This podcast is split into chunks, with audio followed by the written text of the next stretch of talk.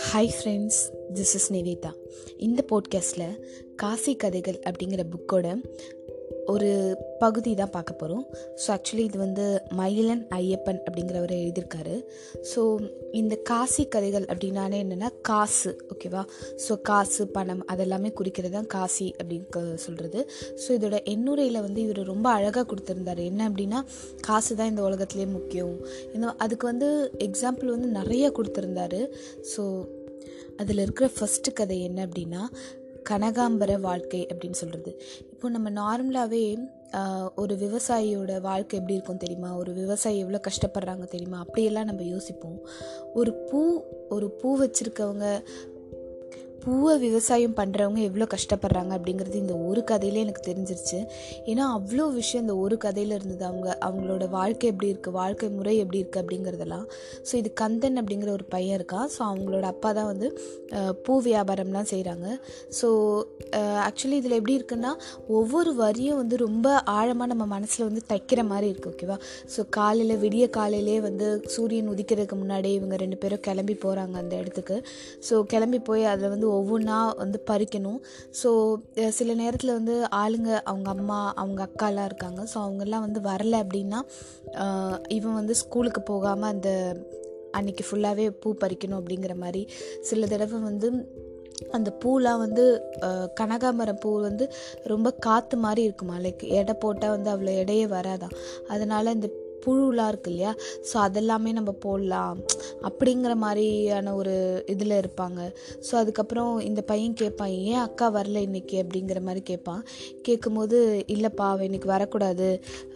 அவள் வந்து வீட்டை வீட்டிலேருந்து தள்ளி இருக்கா? அப்படின்னு சொல்லும்போது பையனுக்கும் எனக்கும் இந்த மாதிரி இருந்தால் நானும் நாலு நாள் ஜாலியாக இருப்பேனே அப்படிங்கிற ஒரு நினைக்கிற ஒரு அளவுக்கு இந்த இந்த கதையில் வந்து நிறைய விஷயங்கள் இருந்தது.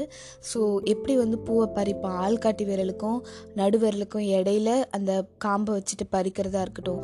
அந்த பூவை பறிக்கும் போது சில பூக்களை பறிக்கும் போது பூ குத் அந்த முள் குத்துற வழியாக இருக்கட்டும். அது கனகாம்பர கனகாம்பர பூ வச்சதுனால தான் ஒரு நாள் விட்டு ஒரு நாள் என் எங்களால் பறிக்க முடியுது. அதுவே வந்து வேறு ஏதாவது பூ வச்சுருந்தா டெய்லி டெய்லி வந்து பறிக்கணும் அப்படின்னு சொல்கிற ஒரு விஷயமா இருக்கட்டும். அவங்க அக்கா வந்து மார்க்கெட்டுக்கு போய் அந்த பூவை வந்து வியாபாரம் செய்கிறதா இருக்கட்டும். சில நேரத்தில் நல்லா விற்கும் கொஞ்சமாக இருக்க வேண்டிய நேரத்தில் சில நேரத்தில் விற்கவே செய்யாது. அந்த வெயிலில் இருக்கணும். ஸோ இவங்க கஷ்டப்பட்டு வியாபாரம் பண்ணாங்க அப்படின்னா நூறுரூபா கிடச்சிதுன்னா அங்கே உள்ள ஒரு முதலாளிக்கு வந்து பதினஞ்சு ரூபா வந்து கொடுக்கணும். சில நேரத்தில் வந்து பூ எதுவுமே வாங்காத நிலை கூட இருக்குது அதுவும் சில நேரத்தில் வந்து காலங்காத்தால் மழை பெஞ்சுது அப்படின்னா அந்த மழையால் நிறைய பூக்கள் வந்து வா வாடிடக்கூடிய அந்த ஒரு வாய்ப்பு இருக்குது ஸோ அப்போ இன்றைக்கி நம்ம சாப்பாட்டுக்கு என்ன பண்ணுறது அப்படிங்கிற ஒரு ஒரு பய பயப்படுற அந்த ஃபேமிலியை பயப்படுறதா இருக்கட்டும். அவங்க அப்பா வந்து எல்லா பூவும் பூத்து கிடக்கும் போது தனக்கு ஒம்பது பிள்ளைகள் பிறந்த மாதிரி அவர் சந்தோஷப்படுறதா இருக்கட்டும்.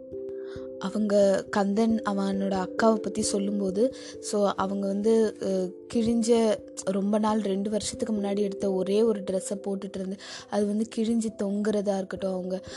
அவங்களோட ரொம்ப ஒல்லியாக இருப்பாங்க அப்படின்னு சொல்கிறதுலேருந்து ஒரு பூ பூவை பறித்து விற்கிறவங்க அந் அவங்களோட வாழ்க்கையில் எவ்வளோ எவ்வளோ கஷ்டப்படுறாங்க அப்படிங்கிறது நிஜமாகவே படிக்கிற ஒவ்வொருத்தரோட மனசையும் வந்து தைக்கிற மாதிரி தான் இருக்கும்.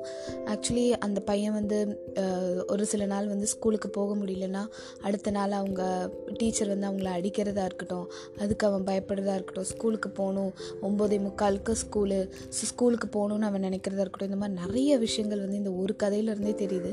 ஸோ சும்மா நம்ம விவசாயிகள் கஷ்டப்படுறாங்க கஷ்டப்படுறாங்க அப்படிங்கிற மாதிரி தான் நான் நினச்சிட்டு இருந்தேன்.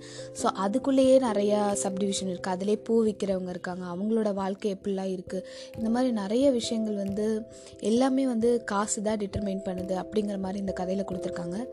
எதையுமே ஏற்றியும் கூறல எதையுமே இறக்கியும் கூறல. அப்படி ஒரு அப்படி ஒரு பாட்டு தான் இந்த படித்தது ஸோ இந்த பாட்டோட பேர் வந்து கனகாம்பர வாழ்க்கை அப்படிங்கிறது. இந்த போட்காஸ்ட் பண் லிசன் பண்ண எல்லோருக்கும் தேங்க்யூ